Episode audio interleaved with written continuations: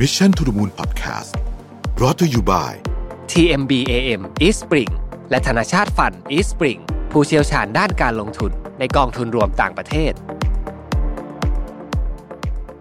สวัสดีครับยินดีต้อนรับเข้าสู่ Mission to the Moon Podcast นะครับ คุณอยู่กับประวิทยานุสาหะครับ วันนี้จะมาชวนคุยเรื่องคาเฟ่ฮอปปิ้งนะครับ ต้องบอกก่อนว่าผมไปอ่านบทความอันหนึ่งนะครับ อยู่ในนิกกี้เอเชียนะฮะคือผู้เขียนเนี่ย เราเป็นนักข่าวนะครับของนิกกี้เอเชียเขาอยู่มาสักแปดปีละนะฮะที่เมืองไทยแล้วเขาก็บอกว่า ตอนเขามาตอนแรกๆ8ปีที่แล้วเนี่ยหากาแฟดีๆทานเนี่ยก็ไม่ใช่เรื่องง่าย ถ้าบอกโอ้โหตอนนี้เนี่ยต้องบอกว่าร้านกาแฟเปิดใหม่จนเขาเนี่ยแบบตามไม่ทันจริงๆคือมันเยอะมากไปหมดเลยเนี่ยนะฮะเขาบอกว่าแบบเดี๋ยวนี้จะเอากาแฟยากแค่ไหนเนี่ย ก็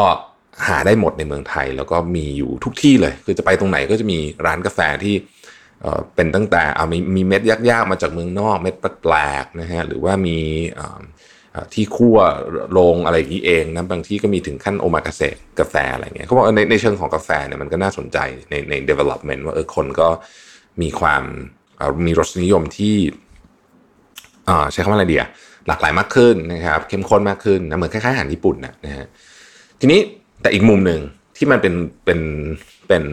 หัวข้อของบทความนี้ ชื่อว่า Thailand's vibrant Vib- Thailand's vibrant cafe culture serves selfie society คือว่าเมืองไทยตอนนี้เนี่ยโอ้โหคาเฟ่เปิดใหม่เยอะจริงๆนะครับแล้วก็เปิดใหม่เยอะจริงๆนะผมรู้สึกว่าโอ้โหเปิดใหม่คือตอนนี้ตามไม่ทันละผมนี่คือเห็นร้านใหม่ๆนี่ก็ต้องบอกว่าจำไม่ได้แล้วนี่นะครับเพราะทุกที่เลย ตั้งแต่ทองหล่อสาทรไปจนถึงเจริญกรุง ไปจนถึงเมืองเก่า ไปจนถึงจริง ๆ ทุกที่อะ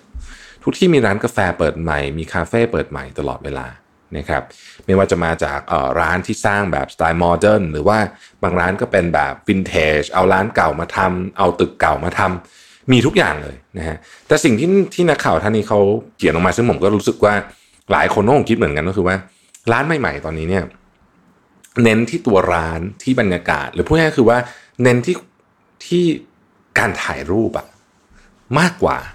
บางทีมากกว่ากาแฟอีกนะครับคือร้านที่กาแฟดีก็มีแน่นอนอยู่แล้วแต่บางร้านเนี่ยรู้สึกเน้นที่การถ่ายรูปมากกว่าแล้วเขาก็โปรโมทเรื่องนี้ด้วยนะเสาร์อาทิตย์ก็จะมีคนมาถ่ายรูปแวะเวียนมาถ่ายรูปเต็มไปหมดเลยนะทีนี้มาถ่ายรูปเฉยๆก็โอเค แต่บางคนไปหนักกว่านั้น บางคนนี่คือขนเสื้อมานะเปลี่ยนชุด เพื่อถ่ายรูปกับร้านกาแฟทำทำไมต้องทำแบบนั้นคำตอบก็คือว่าขายเสื้อผ้านะฮะคือเป็นคนขายเสื้อผ้าแล้วก็มาใช้ร้านกาแฟเป็นแบ็กดรอปอย่างเงี้ยผมเคยเจอเหมือนกันผมก็เคยเจอ นะฮะซึ่งเจ้าของร้านเขาบอกว่ามันก็แมネจยากมากเพราะว่าลูกค้าเหล่านี้ก็สั่งกาแฟคนคนละแก้วแหละ แต่ใช้เวลาอยู่ในร้านนานมากก็คือนั่งนานมากอะไรอย่างเงี้ยนะครับ คือผมเข้าใจนะว่าคนที่เปิดร้านกาแฟเองก็คงมีความเหมือนกับคือไม่มีใครอยากไล่ลูกค้าถูกไหมเพราะทุกลูกค้าเป็นคนจ่ายเงินให้แต่ในขณะเดียวกันเนี่ยพอโต๊ะมันเต็มตลอดรับลูกค้าใหม่ไม่ได้เทอร์โนเวอร์ต่อโต๊ะมันก็ต่ำนะครับ อันนี้ disclaimer ไว้นิดนึงก่อนผมก็ทำร้านกาแฟนะฮะแต่ว่า ร้านกาแฟผมเป็นเน้น drive thru กับ delivery เพราะฉะนั้นไม่ได้มีไม่ได้ไม่ได้มีที่อะไรให้นงให้นั่งนะซึ่งก็ก็จะแตกต่างนะผมว่าก็จะวัตถุประสงค์มันจะแตกต่างกัน ซึ่งเอ่อ cafe hopping culture เนี่ยนะฮะเขาก็ไปสัมภาษณ์นะไปสัมภาษณ์คนที่มาอะไรเงี้ยนะฮะบางคนก็บอกว่าเออวันหนึ่งก็ไปประมาณสักห้าหกที่เสาร์อาทิตย์นะฮะแล้วเขาบอกว่ามันเป็นเหมือนกับ national sport คือไอ้แฮชแท็ก cafe hopping อะไรตระกูลเนี่ยนะฮะใน Instagram เนี่ยเป็นเรื่องที่ไม่ใช่เรื่องเล่นๆเลย เพราะว่า หลายคนเนี่ยสร้างรายได้สร้างตัวตนจากเรื่องนี้เลยนะครับคนเหล่านี้จะมีความ professional นะ เวลาถ่ายก็คือมีกล้องตัวใหญ่ๆไปมีขาตั้งกล้องอะไรเงี้ยนะครับมีอุปกรณ์อะมีอุปกรณ์ไม่ใช่ว่าใช้มือถือถ่ายอย่างเดียว นอกจากบางคนจริง ๆ ที่ที่อาจจะมีฝีมือในการใช้กล้องมือถือ แต่ส่วนใหญ่แล้วเนี่ยก็จะมีมีอุปกรณ์ประมาณหนึ่งนะครับ ผมก็ไป พออ่านบทความนี้เสร็จผมก็ไปโทรไปถามเพื่อนคนหนึ่ง ซึ่งเป็นคนที่ชอบไปร้านคาเฟ่มากคือเอางี้ใน Instagram ใน Facebook ในโซเชียลมีเดียทุกที่เนี่ยเขาก็จะมีรูปสวยๆอะแบบที่แบบถ่ายกาแฟมีมุมตกอะไรอย่างเงี้ยนะฮะเพื่อนผมก็ไปวันเสาร์ปกติก็ไปสี่ห้าที่ก็คือทั้งวันอะก็คืออยู่ที่ร้านกาแฟผมก็ถามว่าเอ้ยมันมันเป็นยังไงบ้างเขาบอกว่าทุกวันนี้เขาก็คือหนึ่งเขา enjoy นะฮะสองก็คือเขารู้สึกว่ามันก็คือกิจกรรมอย่างหนึ่งเหมือนกับไปเดินห้าง เออ มุมนี้น่าสนใจ คือเหมือนกับไปช้อปปิ้งอะแต่อันนี้ไม่ช้อปปิ้งอันนี้เป็น cafe hopping แทนนะครับพอเขาพูดมุมนี้ปุ๊บเนี่ยผมก็เริ่มวิเคราะห์ต่อว่า เอ๊ะ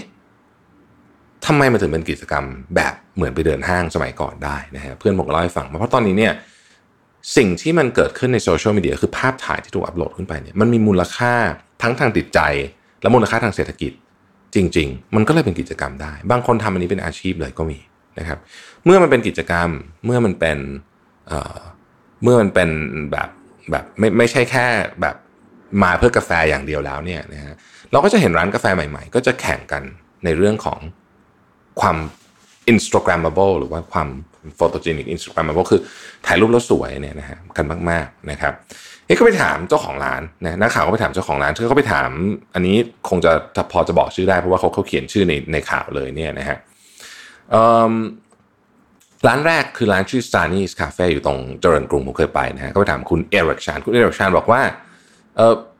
เนี่ยคนมาเยอะเป็นยังไงนะฮะนักข่าวไปถามเขาบอกว่าก็ดีนะ เพราะว่ามันก็เป็น publicity นะครับ คนเห็น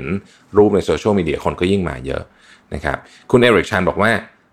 cafe hopper เหล่านี้เนี่ยเขาซีเรียสมากในเรื่องการถ่ายรูปอะไรเงี้ยนะครับเพราะฉะนั้นเนี่ยเขา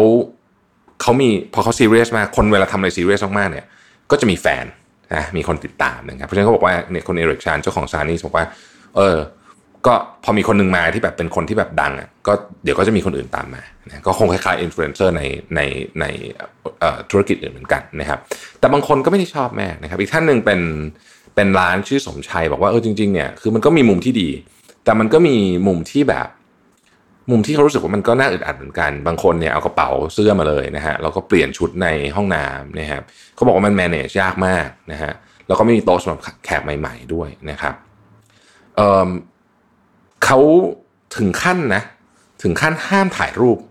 ห้ามถ่ายรูปในนี้คงหมายถึงห้ามถ่ายรูปโดยกล้องใหญ่ๆอะแบบจริงจังนะครับพออยู่พักหนึ่งเลยนะฮะที่ร้านนี้นะครับ เพราะว่าเขาเขาสึกไม่ไหวนะครับ อีกคนหนึ่งคุณสเตเฟนลิมนะครับเจ้าของร้านลูก้าโอร้านนี้ก็ ร้านนี้ก็ดังนะฮะอยู่แถวสาทรนะฮะร้านนี้ก็อาหารอร่อยนะฮะก็เขาก็บอกว่าเออเขาเขาก็เจอเหตุการณ์แบบเนี้ยก็คือมีบางทีมี shopping website เลยนะ มี shopping website เป็นแบบเว็บขายของนะฮะมาพร้อมกับรถตู้ พร้อมกับนางแบบนะฮะแล้วก็ออเดอร์สั่งกาแฟหนึ่งแก้วนะครับแล้วก็ดูแล้วก็เนี่ยเปลี่ยนชุดเปลี่ยนอุปกรณ์เปลี่ยนอะไรอย่างเงี้ยนะครับ อะไรทำนองนี้นะฮะก็บอกว่าเออมันก็มันก็สำหรับเจ้าของร้านก็เหมือนกันนะก็มองได้สองมุมผมว่าเรื่องนี้นะฮะซึ่งมันก็เคยเป็นประเด็นมาตั้งแต่สมัยนู้นนะสตาร์บัคคนไปนั่งทำงานสอนหนังสือติวอะไรกันนานเกินไป ก็จะมีคนออกมาถกเถียงกันว่าเอ๊ะมันมันเหมาะสมหรือเปล่าอะไรเงี้ยนะครับ ทีนี้ผมเองอยากฟังจากจากท่านผู้ฟังนะว่าคิดยังไงกันเรื่องนี้คอมเมนต์หน่อยสิคอมเมนต์ในในใต้คลิปเนี่ยว่าคุณคิดยังไง เรื่อง เรื่อง cafe hopping เนี่ยคุณคิดว่า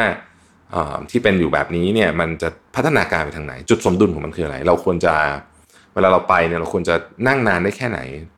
เพื่อที่จะให้เขา turn โต๊ะได้หรือว่าควรนั่งได้ตลอดอะไรเงี้ยอยากรู้อยากรู้นะแต่ผมมีความเชื่ออย่างหนึ่งก่อนจะจบวันนี้คือว่าผมคิดว่าทุกอย่างมันจะค่อยๆกลับเข้าสู่สมดุลนะครับร้านกาแฟเนี่ยถ้าขายกาแฟยังไงกาแฟต้องอร่อยเนาะใช้ได้อะต้องรสชาติใช้ได้นะฮะแล้วจากนั้นมันจะมันก็จะ มันก็ค่อยๆร้านสวยก็เป็น plus อะไรเงี้ยผมคิดว่าแล้วก็แล้วมันก็จะมีจุดสมดุลของราคาของจำนวนร้านของอะไรต่างๆนานาเหล่านี้นะครับท่านไหนที่ทำธุรกิจเป็นร้านคาเฟ่สวยๆมาเล่าให้เราฟังหน่อยสิว่าเคยเจอแบบนี้บ้างหรือเปล่านะครับเราบริหารจัดการกันยังไงนะครับ ขอบคุณที่ติดตาม Mission to the Moon นะครับ สวัสดีครับ Mission to the Moon Podcast Presented by TMBAM East Spring และธนาชาติฟันอีสปริงผู้เชี่ยวชาญด้านการลงทุนในกองทุนรวมต่างประเทศ